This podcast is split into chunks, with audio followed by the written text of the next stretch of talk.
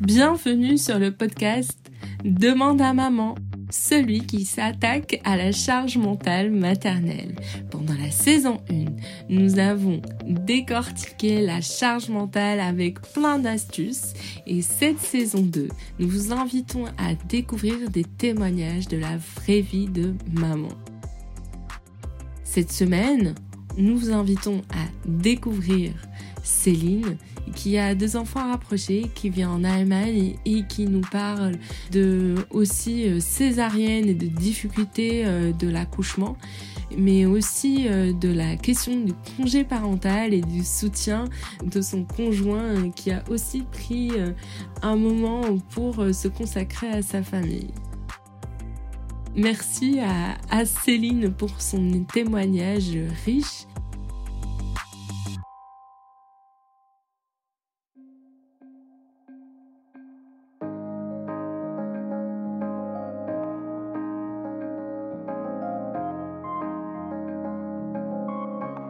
c'est comme si on n'avait pas le droit de dire qu'on a besoin d'aide. C'est pour moi c'est ça.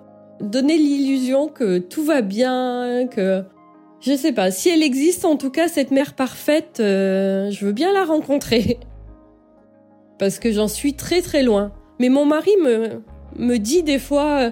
il y a des femmes qui ont cinq enfants, qui gèrent leur maison, qui gèrent les enfants, qui gèrent l'école, les courses, le ménage, leur maison est nickel.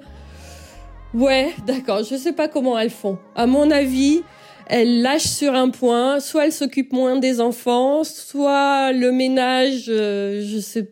Pour moi, il y a un truc. c'est pas possible de d'être sur tous les fronts en même temps. Déjà moi, avec deux en bas âge, je trouve ça très difficile. Donc, euh, faut qu'elles m'expliquent comment elles font, si elles existent, ces mères parfaites, parce que j'en suis très très loin.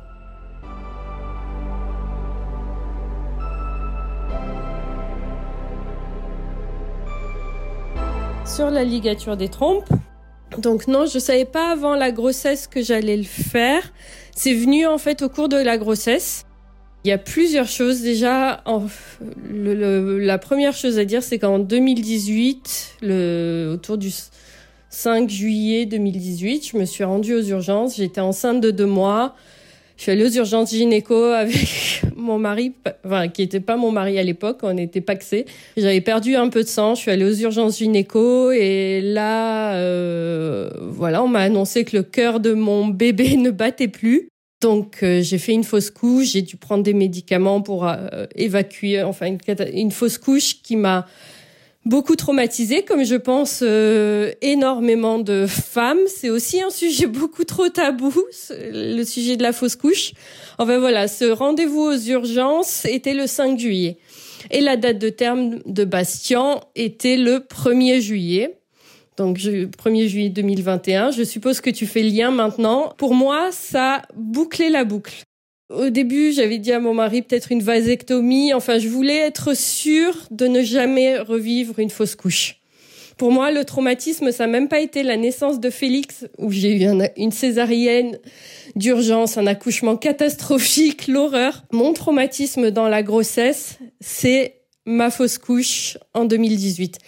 Et là, comme je tombais à peu près, ma date de terme tombait sur la date anniversaire de ma fausse couche, je me suis dit, voilà, ça, boucle la boucle. Au début, on pense à la vasectomie. Après, en lisant, en me renseignant, j'ai vu que, en fait, la ligature des trompes se combine très bien avec la césarienne. C'est-à-dire que c'est la même opération. Enfin, c'est dans la suite. C'est-à-dire que le gynéco fait la césarienne. De toute façon, moi, elle était, j'avais déjà une cicatrice de césarienne qui était très moche, qui avait été ratée pendant l'accouchement de Félix ma cicatrice était à rouvrir et à recoudre de toute façon. Donc voilà, le chirurgien, le gynéco sort le bébé et ensuite continue et ligature les trompes. C'est une seule opération. Et je savais, puisque je m'étais renseignée, qu'il n'y avait pas plus de douleur que la césarienne.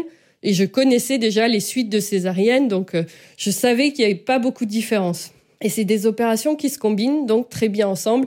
Ça rajoute 10-15 minutes après la césarienne, donc après avoir sorti le bébé, il y a à peu près ouais, 15 minutes de plus pour ligaturer les trompes et voilà et après on referme, c'est la même opération, c'est le même endroit, il n'y a pas de douleur supplémentaire.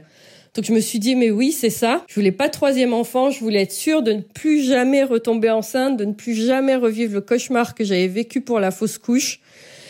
Et voilà et je regrette pas une seconde de l'avoir fait.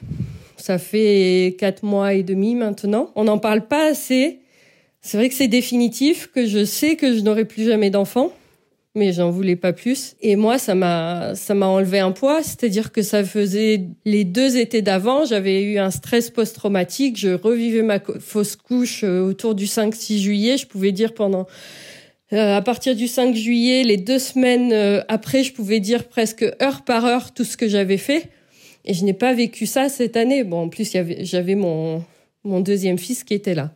Mais on n'en parle pas assez de la ligature des trompes pour une femme qui est sûre de plus vouloir d'enfants. En France, il y a un délai de 4 mois. Il n'y a pas de condition d'enfant. Il n'y a pas à avoir eu des enfants avant. Moi, il se trouve que j'en ai deux, mais normalement, le gynécologue n'a pas le droit de refuser en disant que la femme n'a pas d'enfant, euh, voilà, qu'elle sait pas ce qu'elle veut. Peut-être un jour, elle, elle en voudra. Enfin, tout ça. C'est pas vrai. Euh, même une nullipare a le droit à la ligature des trompes. Une femme avec plusieurs enfants a le droit à la ligature des trompes. Il n'y a pas de condition d'âge, il faut être majeur. Voilà, c'est tout. Quand on est sûr de soi, de toute façon, je pense qu'une femme qui demande une ligature des trompes, c'est qu'elle sait ce qu'elle veut. C'est pas une opération qui se fait à la légère, qui se demande à la légère. On n'est pas bête, on n'est pas une femme, c'est pas un petit enfant qui change d'avis toutes les cinq minutes. Enfin, faut arrêter d'infantiliser les femmes euh, dans le monde gynéco on sait ce qu'on veut. Si on demande une ligature des trompes, on y a pensé avant. Moi, ça a été euh, longuement réfléchi. Je, voilà, c'était clair que cette fausse couche donc m'avait beaucoup trop traumatisée et c'était c'était la meilleure décision pour moi en tout cas à ce moment-là et je suis très contente de l'avoir fait. Et c'est vrai qu'on n'en parle pas, pas assez et euh, même moi je vois il y a presque personne qui est au courant. Il y a deux amis qui sont au courant. Ma belle-mère, parce que elle m'a dit qu'elle l'avait fait aussi. C'est elle qui m'en a parlé d'abord et je lui ai dit que je l'avais fait aussi. Mais mes parents ne sont pas encore au courant, mes autres amis non plus, enfin personne, parce que ça reste tabou. C'est parce que ça reste définitif, ça peut choquer que voilà qu'on soit à ce point sûr, qu'on je sais pas ce que les gens imaginent, euh, enfin, mais c'est important d'en parler. Et voilà, pour une femme qui a une césarienne programmée, qui est sûre de plus vouloir d'enfants, c'est une possibilité. Ça se fait très bien. Voilà, comme je disais, il n'y a pas plus de suite euh, opératoire qu'après une césarienne normale. Moi, en tout cas, j'ai pas vu la différence avec ma première césarienne. Bon, en plus, comme c'était programmé, je l'ai plutôt bien vécu.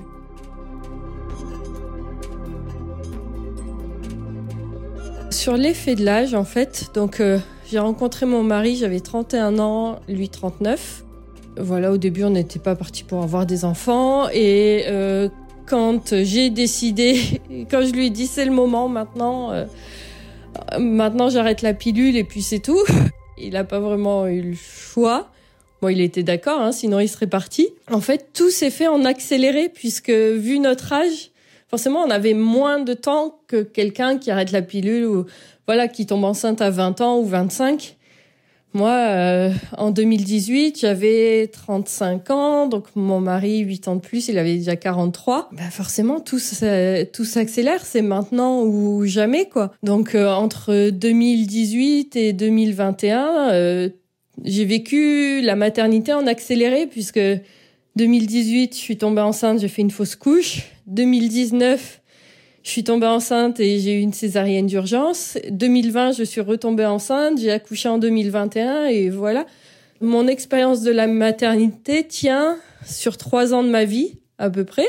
Et tout s'est fait en accéléré. Si on avait été plus jeune, je vois mes parents, ils ont eu ma sœur à 20 ans, moi à 24, mon frère à 29. Ils avaient le temps, ils ont commencé jeunes.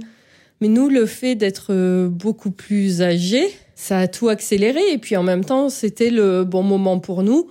Parce qu'avant, on a profité, on a fait des voyages, on a fait plein de choses. Et voilà, avant, c'était juste, c'était pas le moment. Et du coup, on a eu un enfant, euh, bah, Félix, j'avais 36 ans et mon mari 44. Et puis Bastien, bah, moi, j'avais 38 ans et lui 46 déjà. Et ça a tout accéléré. Voilà, si on avait été plus jeune, on aurait pris notre temps. Mais là, on n'avait pas le temps. On savait que après Félix, il n'était pas question que je reprenne la pilule. Et tant pis, on savait les risques si je retombais enceinte trop tôt après la césarienne. Les choses sont bien faites, enfin la nature a été bien faite pour nous puisque je suis retombée pile un an après ma première césarienne et c'est ce qui est conseillé par les médecins. C'était le hasard mais c'est bien tombé.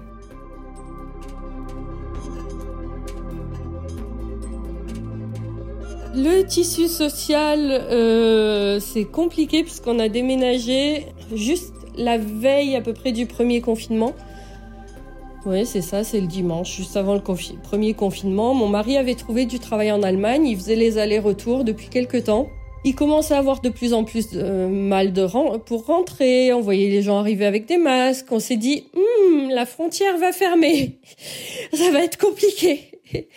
Du coup, on a déménagé complètement à l'arrache. On a trouvé une maison. Mon mari était encore en période d'essai. Enfin, donc on arrivé en plein Covid euh, dans un petit village. Les gens sont très gentils, mais de là à créer vraiment du lien, on n'a pas retrouvé euh, le réseau social qu'on avait qu'on avait en France. Et paradoxalement, on se sent tout aussi bien.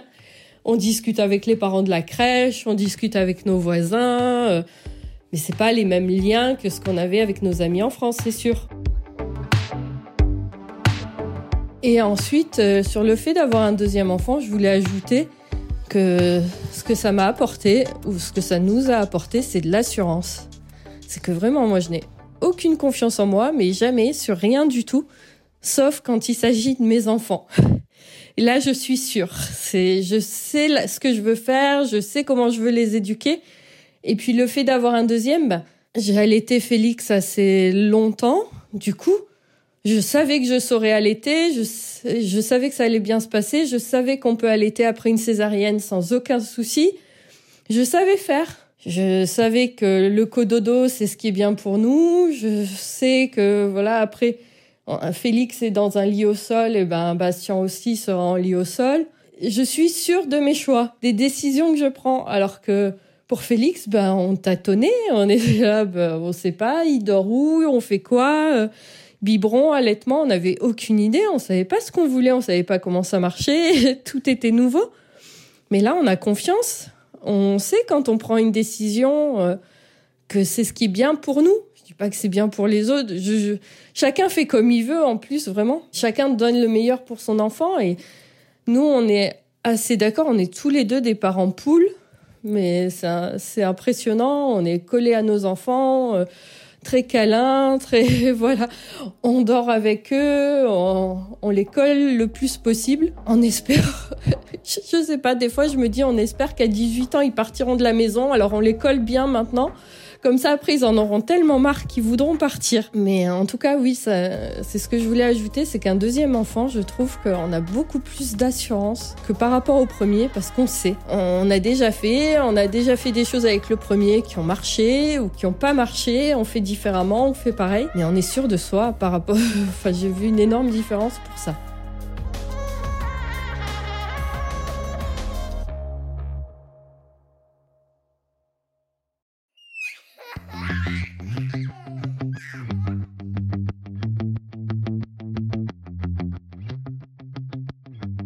Merci d'avoir écouté ces témoignages jusqu'au bout.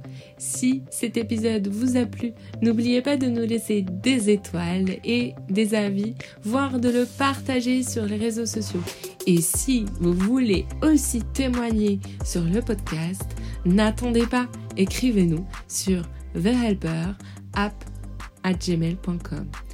Je vous écris dans les notes de description l'intégralité de, cet email, comme ça vous pourrez nous écrire directement. N'hésitez pas, contactez-nous pour partager votre histoire. Demande à maman est un podcast produit par The Helper, l'assistant parental pour les tout jeunes, tout jeunes parents.